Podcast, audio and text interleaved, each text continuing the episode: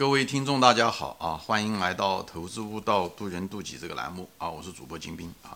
今天在继续我们这个案例啊，就是分析马应龙啊。我其实在这地方再重申一遍，我这地方不是在推荐或者否定马应龙啊，我只是用这个过去这个几天跟那位网友的分析，我们两个在一起共同分析的这个马应龙做一个案例，来给大家展开来谈一下这整个研究的这个思路，如何对待数据，如何对待定性，如何用定量来确认定性，如何看待数据本身，如何推理，如何通过一些直接的数据推理一些间接的数据来，这些数据就是定量来印证一些定性的一些感觉，以后来决定是否应该排除或者是确认一个投资，好吧？所以呢，数据和数据也不一样，有重要的数据，有次要的数据，这里面有很多枝枝节节。我就通过这一系列节目，想把这东西做一个案例给大家展现一下，这我是怎么做的。但我做这东西，这不是唯一的一种方法。投资吧，每个人的能力圈不一样，每个人的手法不一样啊。但是投资总的来讲，该搞这些数据的时候，就要抱着一种科学的一种态度、严谨的态度来分析数据。很多东西像营业收入，记得把它打散开，看产品也得打散看。财务报表该看什么样的财务报表？你对股票是什么样子？你应该怎么样看？时间跨度应该怎么样？市盈率这种东西不能够只是纸面上看这个数字就行了，拿来做计算器。如果是估值只是拿计算机来算的话，那还要人干什么？我前面说过，一定是具体情况具体分析，但是背后又有一个总体的一个投资原则啊。所以这个东西你有兴趣的看，但总的来说就是要注重细节。又不能够过于抠这个计算到后面的精确度啊，是需要的一种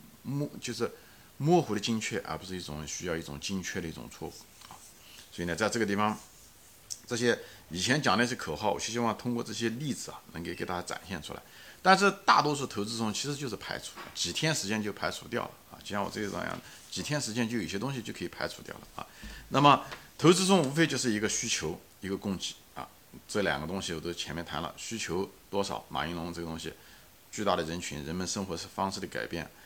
饮食的改变啊，这个增加了很多这方面的需求。那么，供给马应龙它占领了心智，但是同时呢，它虽然在直接竞争对手它没有，它已经在市场占有率很高，但是它却一个非常巨大的一个威胁，就是间接竞争对手。现在也许不是一个。很明显的一个巨大的对手，但是这个对手会变得越来越强大，这就是所谓的手术，就新的做痔疮手术这个东西可能会给马应龙的市场份额，因为他们争夺的是同样一群人，那就是痔疮患者，好吧？那么，那这个东西只是理论，是不是啊？这个痔疮患者是不是有生命力？这个技术有没有生命力啊？那对吧？这个东西，只是一个理论，对不对？所以这种情况下的时候，就需要你市场调查。当然了，你如果能看到一些数据啊，比方说研究报告啊，人家就说了啊，你看今年啊，这个痔疮的这个手术率是多少啊，治愈的是多少，你看这个也知道啊，跟去年比增加了多少，那你也知道，对不对？还有一种情况下，你可能如果有关系，你问问，到医院去问一问那个痔疮科的那个，比方说肠胃科啊，或者是叫什么肛肠科的医生，或者是手术科的医生，问问他们今年跟去年比起来啊，这个手术病例增加了多少啊？这些东西你也可以得到。如果是说哦，这只是举例子而已。如果是说那个医生啊，或者那个科室跟你说哦，他们今年的手术治疗的这个是增长率比去年多了30%，哦，那你就得要小心了。你因为那当然了，这些痔疮可能都是一直在增加中，对不对？那你如果是那个。内科他不做手术的，他说他每年增加的是20%，那你就知道。那么如果这样的长期下去的话，那可能这手术会慢慢代替这个保守治疗啊，这是有可能的。因为这个如果增加的速度再快的话，我只是给大家说明了这块饼，虽然可能痔疮患者这个饼可能在增加，但是呢，在饼内部呢。那个手术的这一块呢，可能不断的在侵蚀着呢这个传统的痔疮药膏的这种方式，有可能。还有一种可能呢，这个饼本身呢，有可能它自己也在减少，因为它的人口的基数有可能在减少。前面讲的这个人群在减少。当然了，我前面讲了，因为人喜欢看电视这一段生活习惯，很可能会增加这个发病率，这也有可能。也许这两个就抵消了，这个丙可能就没有增加。这个东西是需要你一定的去调查以后把这个数据弄来，要搞清楚的。如果你要买它的话，那你一定要把它搞清楚啊。但是有个大概差不多也可以了，你如果只是排除它的话啊。所以我个人后来就是就觉得怎么说呢，这就是为什么我后来放弃了做这个就是马应龙的这东西，原因就是因为这个手术的可替代性是不确定的，就是它最主要是手术可替代的那些重病患者，而重病患者是消费马应龙药最频繁的。哎，这个东西呢，当然了，这东西不是一夜之间发生的，所以你如果投资这个公司的话，你可以看每年的季报或者每年的年报吧，看看马应龙每年的销售量的增加，跟过去比，如果它开始比过去增加，不像3年前、4年前，它这个增加量、销售量越来越少，或者增长的速度越来越减缓，那你可能真的有可能这个，要不然就是人们的生活习惯改变了，要不然就是这个治疗的方式，人们真的是采取一种手术的方式，对不对？解决了这个问题，所以这个东西你可以通过，调查医院的这个手术科啊，也可以知道一些东西，或者是就是看一些统计数据啊，这些东西也都能知道。因为这个东西还是很重要，因为估值是估未来值，估未来的现金流，所以一个公司未来的利润，也就是说，或者是说它的生意的可持续性吧，它的营收的可持续性，是一件非常重要的一件事情。所以它未来的竞争对手，或者是很可能潜在的竞争对手，无论是跨界的竞争对手还是直接的竞争对手，你都得要研究啊，你都得要研究。就像巴菲特说过的，对不对？航空公司，对不对？就像那个骑马的那个100多年前的时候，马车公司他们之间互相竞争，他没想到汽车来了以后把他们全部干掉了，都是一样的，就是一定要把所有的各种层次的竞争对手，潜在的、直接的、跨界的都得要分析清楚，好吧？那么当时的时候，这个网友呢，当时我就差一点就买了，在没有得到这个手术这个数据之前的时候，我几乎都觉得这个公司是可以买的，虽然贵了，它好公司，但我只需要等好价钱就行了，可以放到股票池里面的。当时我就是说到了，就是说我讲这个股价呢，你要能如果看的时候，它马应龙股价虽然涨了几十倍啊，但是它不是一个一直往上涨的一个。啊，这个虽然这个15、16年下来涨了几十倍，但是它有的时候，它3、5年都不怎么涨，或者在一个区间中震荡，这是再正常不过的事情。作为价值投资者一定要清楚，就是价值投资者确定性很大，如果你把它研究错了，它是低估了，它一定会涨上去。但是呢，什么时候涨不知道，所以一个时间成本你得承受。我在别的节目中分享过，一般的情况下三年啊，3年，所以呢你要得承受着这个3年的。但是如果是你如果花了钱，对不对？你对不对？你价值投资者，我们只是需要承担这个时间成本，但是这个市场的不确定性，通过我们的研究，对不对？无论需求端也好，供给端也好，等等这些东西，估值也好，我们都已经确定下来了。如果这个没办法确定的话，这个经营的不确定性，比方说被手术代替啊，或者是消费人群在这个20岁到60岁的人群，因为老龄化不断的在减少啊，或者是人们的生活方式在改变中啊，如果不吃辛辣的东西啊。或者人们更愿意爱运动啊，对不对？注意健康啊。如果这东西的话，那以后，这方面人会减少。如果减少的话，那马应龙哪怕是在这个里面是市场的绝对的占有者，那他最后也不行，对不对？所以呢，所以它的经营的可持续性或者是确定性还是一个问号。这也就是为什么我后来决定放弃的原因，对不对？因为最糟糕的结果，做一个价值投资者，你持有了3到5年，最后没有挣钱，那你损失的。你也许没有赔钱，糟糕的是你又赔钱也赔了时间，对不对？所以这个风险一定要杜绝掉的，这个东西要做。所以投资的时候呢，一个就是作为价值投资者，你要做好充分的思想准备，持有一个公司3年不涨，啊，3年不涨。所以你在人性上的时候，你要得征服自己。另外一方面，你在确定性上面一定要把它搞清楚了，就是未来有可能的负面的东西一定要研究透，就是你还没买的时候。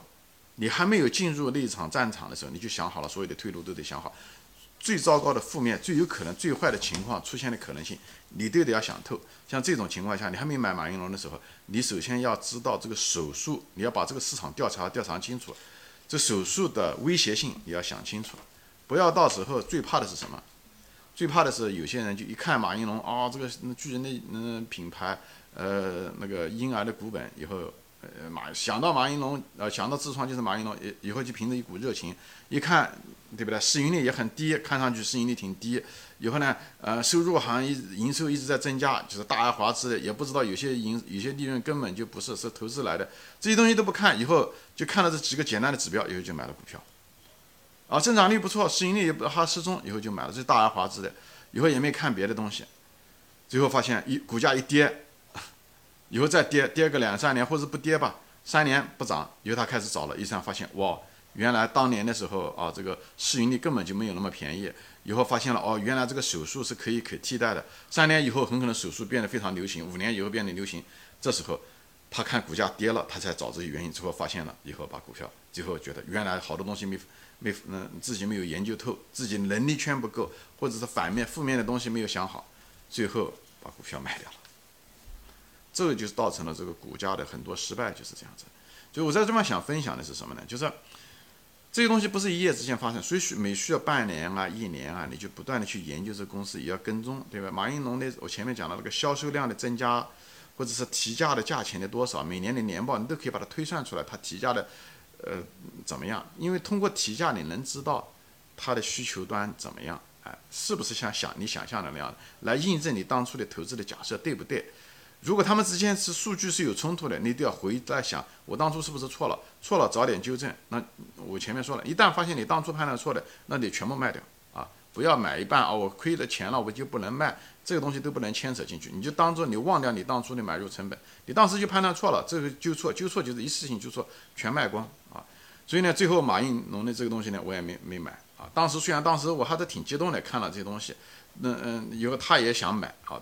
最后我看了这个手术这个数据，后来才知道的，就是手术这个技术啊，这东西啊，我就觉得这个竞争这个潜在的东西是威胁着马云龙未来的确定性，不是想颠覆马云龙，但至少马云龙的成长性不像以前那么高，那么我就没办法给他那么好的估值，我就无法忍受他这个市盈率30的市盈率，那我是无法忍受的啊，因为他的增长率没办法，能够保证这一点。他为什么不可能有那种增长率？前面讲了，就是那种手术的替代和基本人群的将来的越来越少，这些东西都会这样，所以最后就让我就放弃了当时的想法。但是很多人呢，就是因为做了决定，人性中有的时候就是你突然之间想买这个股票，你当时都想好了，突然之间发现了一些负面的反面的信息出来的时候，这时候有的人就会自我安慰，以后自圆其说，以后就他还是买了，他忽视了这些东西，就是觉得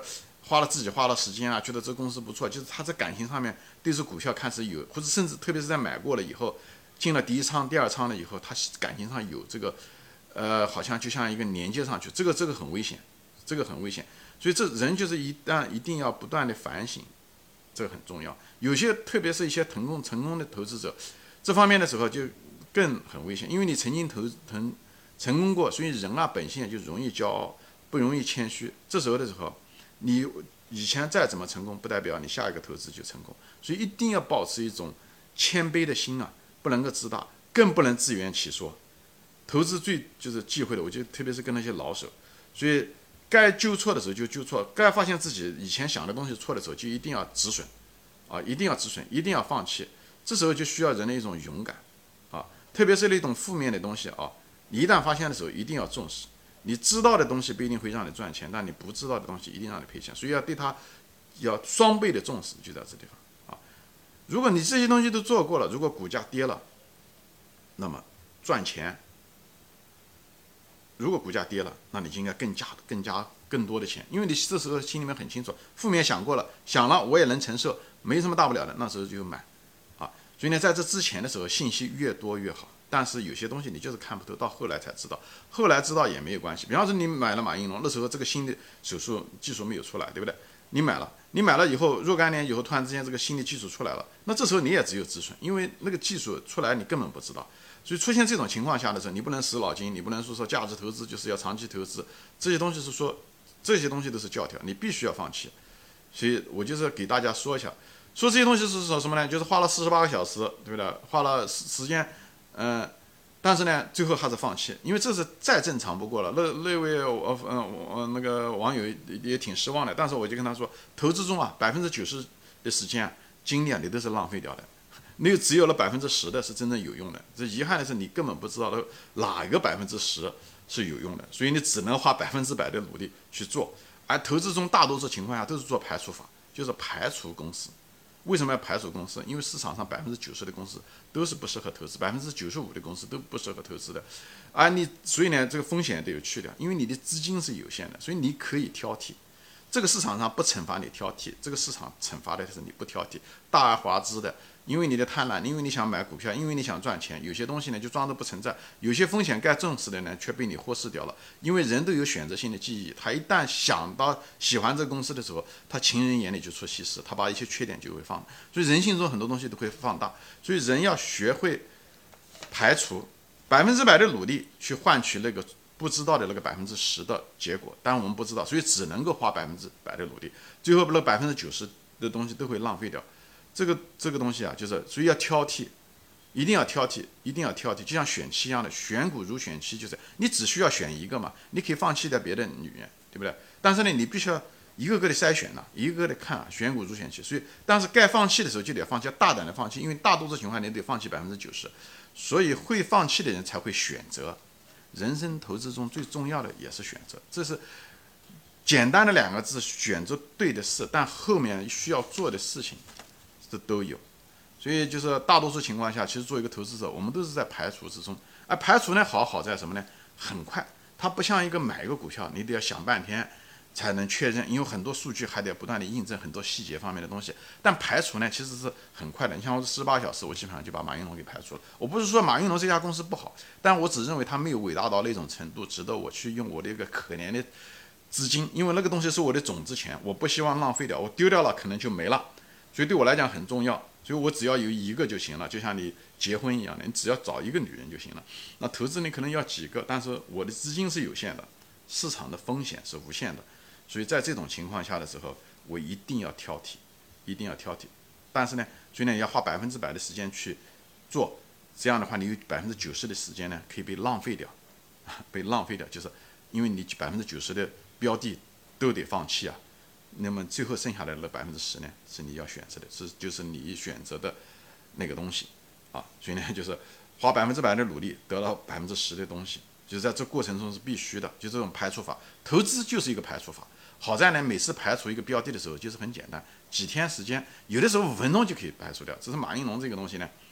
它相对来讲呢，它是一个不错的公司，不错的产品，它确实是一个巨人的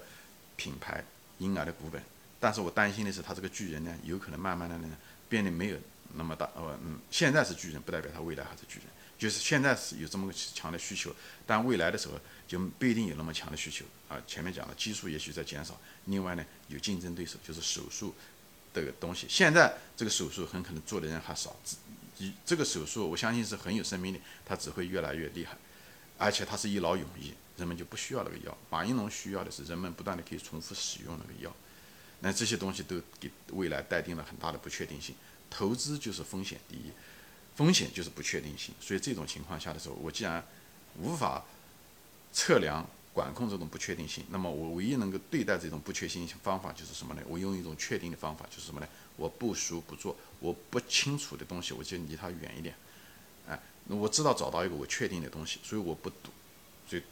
投资就是抱着这种态度，你才迎接，好吧？我在这地方就是把这几集基本上说完了，就给大家分享，通过这个案例给大家分享，好吧？欢迎转发。